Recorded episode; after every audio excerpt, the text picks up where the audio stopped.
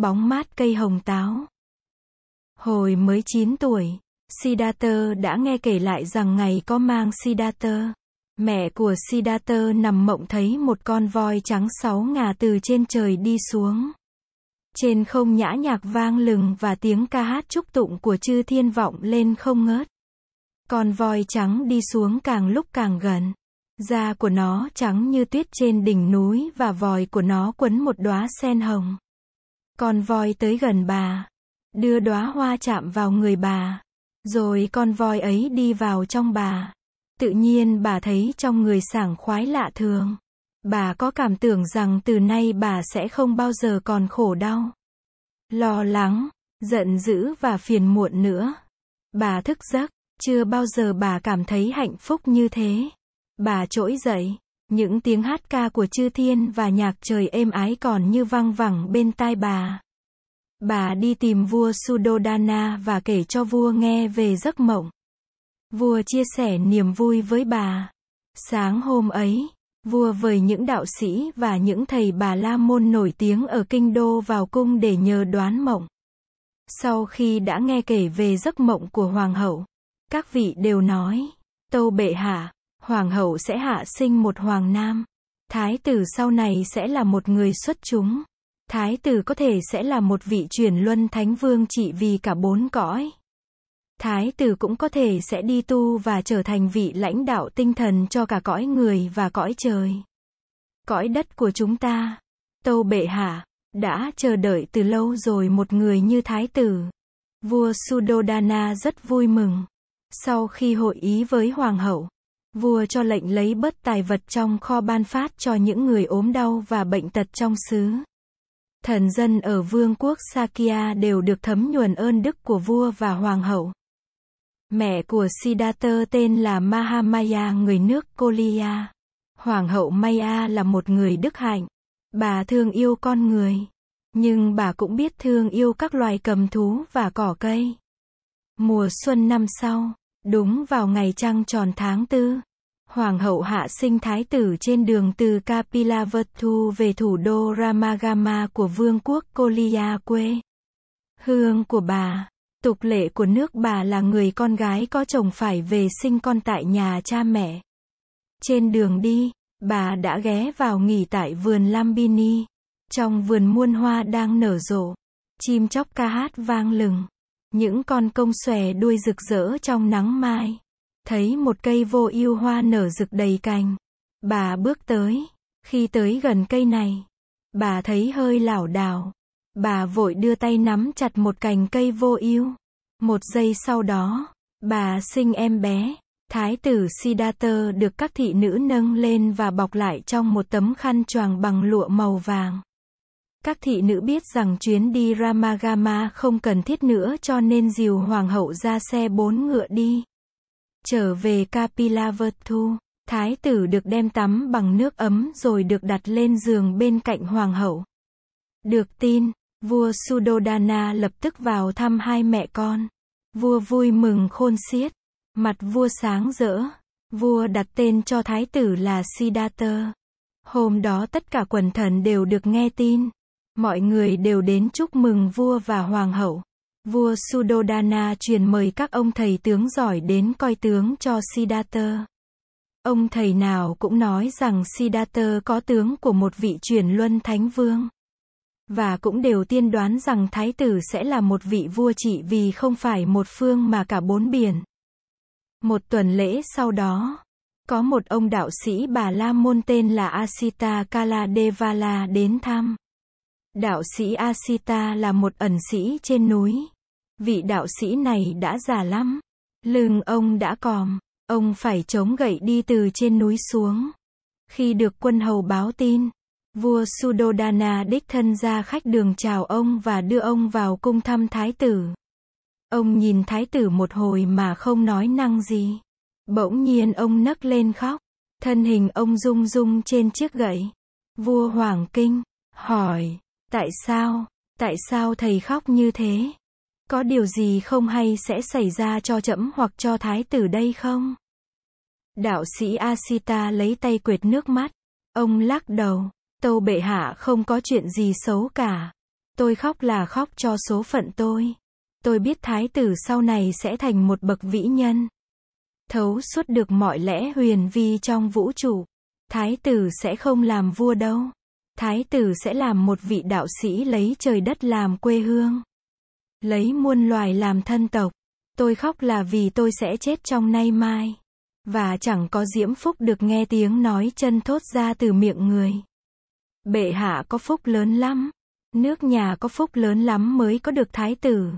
Tâu xong đạo sĩ Asita lập tức rời bỏ hoàng cung để về núi. Vua Sudodana tìm đủ mọi cách để lưu ông lại. Nhưng vua không thành công. Cuộc viếng thăm của đạo sĩ Asita làm vua bâng khuâng. Vua không muốn rằng sau này Siddhartha đi tu. Vua chỉ muốn sau này Siddhartha nối nghiệp vua để làm vua. Và mở rộng bờ cõi. Vua nghĩ rằng vị đạo sĩ Asita chỉ là một đạo sĩ trong hàng trăm hàng ngàn vị đạo sĩ khác. Có thể là ông nói sai. Và có thể những vị đạo sĩ khác đã nói đúng. Nghĩ như thế, vua thấy yên giả. Hoàng hậu Maya sinh thái tử được 8 ngày thì mất. Cả nước thương tiếc bà. Vua Sudodana tuyển ngay em ruột của bà là bà Mahapajapati vào cung và đưa lên ngôi hoàng hậu. Phu nhân Pajapati cũng được gọi là Gotami. Bà thay thế chị để chăm sóc Siddhartha. Siddhartha là cháu gọi bà bằng gì? Nhưng bà thật sự xem Siddhartha như con ruột của chính bà. Lớn lên, Siddhartha đã nhiều lần hỏi bà về mẹ.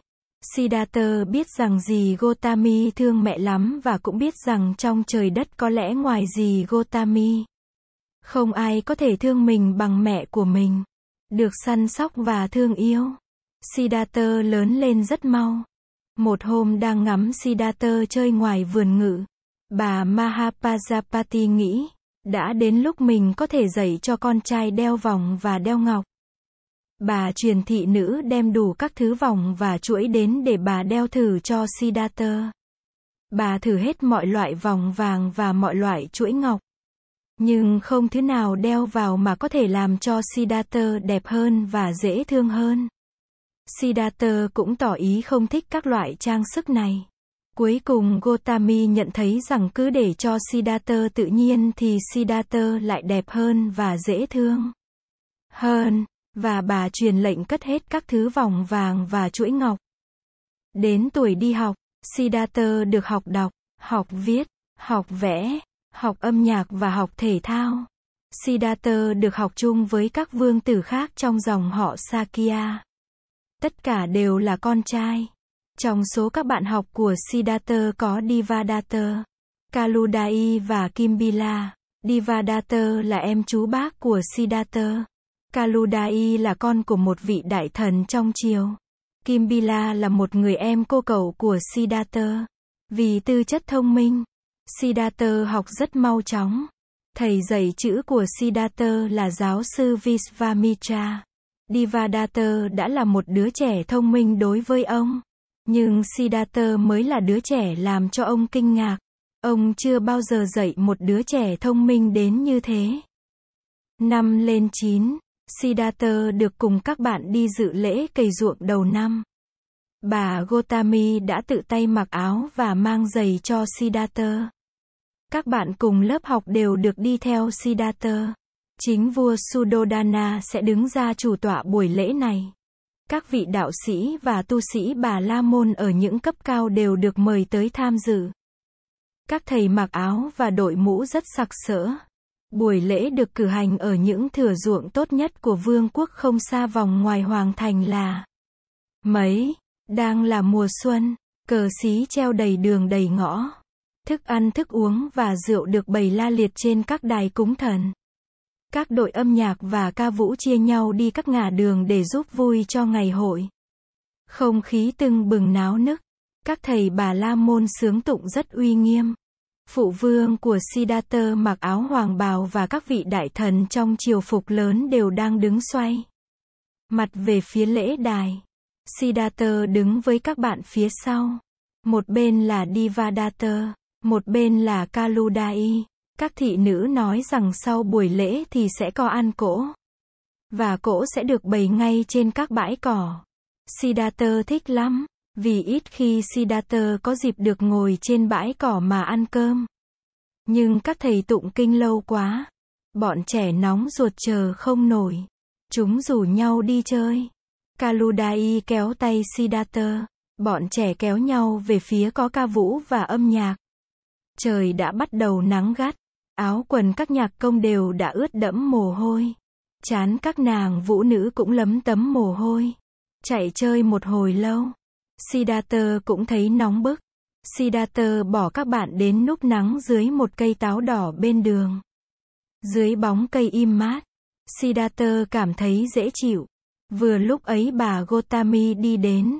Bà nhìn Siddhartha, mẹ đi tìm con từ hồi nãy.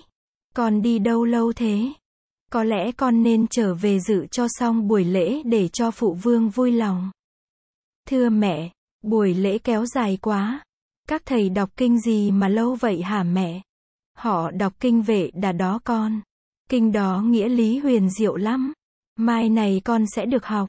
Kinh này do chính thượng đế Brahma mặc khải cho các thầy bà la môn tự không biết bao nhiêu đời rồi.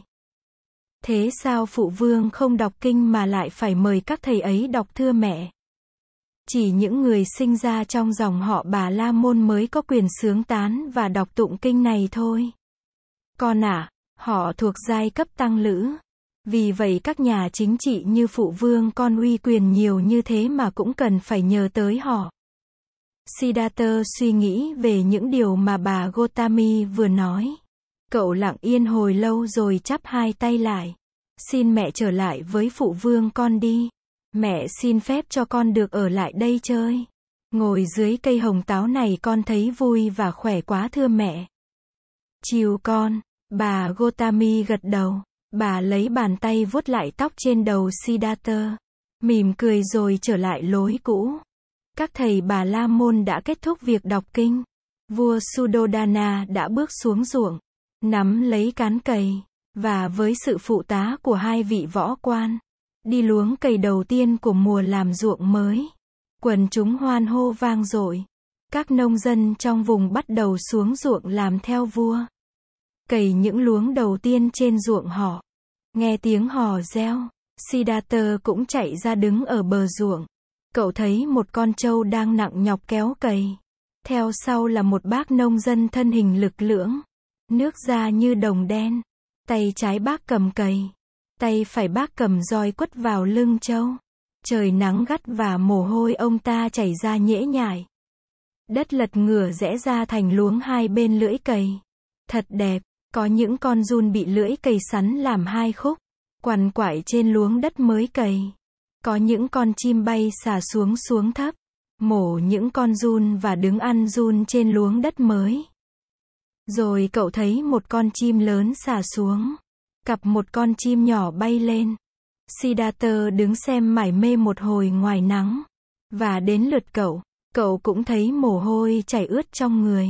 Trời nóng quá, Siddhartha chạy về núp ở dưới cây hồng táo. Những hình ảnh mà cậu vừa chứng kiến đối với cậu thật là mới lạ. Những hình ảnh ấy kích thích cậu. Siddhartha tới dưới cây hồng táo. Ngồi xếp bằng và nhắm mắt lại để chiêm nghiệm về những gì đã thấy. Cậu ngồi rất thẳng, rất đẹp và khá lâu. Khắp nơi quần chúng đã bắt đầu tập họp ca hát, đàn địch, nhảy múa. Có những người đã bắt đầu dọn cỗ bàn trên những bờ ruộng hay dưới những bóng cây. Nhưng Siddhartha vẫn ngồi yên chăm chú vào những hình ảnh trong nội tâm. Không nghe thấy gì. Một lát sau, khi vua và hoàng hậu tới cây hồng táo để tìm con thì Siddhartha vẫn còn ngồi đó. Hoàng hậu Gotami cảm động đến muốn khóc khi thấy Siddhartha ngồi đẹp như bức tượng nhỏ dưới gốc cây. Nhưng vua Sudodana thì khác. Vua cảm thấy lo ngại. 9 tuổi mà con mình đã biết ngồi trầm tư như thế thì lời ông đạo sĩ Asita có thể thành sự thực. Phiền muộn, vua truyền lấy xa giá về cung trước. Không ở lại dự tiệc trên bãi cỏ với quần thần. Một đám trẻ con dân dã đi ngang qua đùa giỡn lớn tiếng. Bà Gotami đưa tay ra hiệu cho bọn trẻ im lặng. Bà chỉ cho bọn trẻ thấy Siddhartha đang ngồi dưới gốc hồng táo. Bọn trẻ đứng lại im lặng nhìn. Bỗng nhiên Siddhartha mở mắt, thấy hoàng hậu, thái tử mỉm cười. Mẹ ơi, đọc kinh cũng không giúp được những con chim và những con run. Mẹ ạ, à, Siddhartha đứng dậy chạy đến cầm tay bà Gotami. Cậu nhìn bọn trẻ con nhà dân dã đang đứng yên nhìn cậu.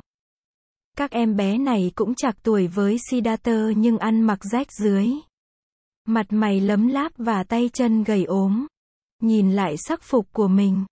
Siddhartha thấy ngượng, tuy nhiên cậu rất ưa chơi với bọn này. Siddhartha cười và đưa tay vẫy bọn trẻ. May cho Siddhartha là có một đứa con trai cười đáp lại. Được khuyến khích bằng nụ cười đó. Siddhartha quay lại xin phép mẹ cho bọn trẻ con được tới tham dự cuộc vui trên bãi cỏ với mình. Bà Gotami lưỡng lự một chút rồi gật đầu chiều ý thái tử.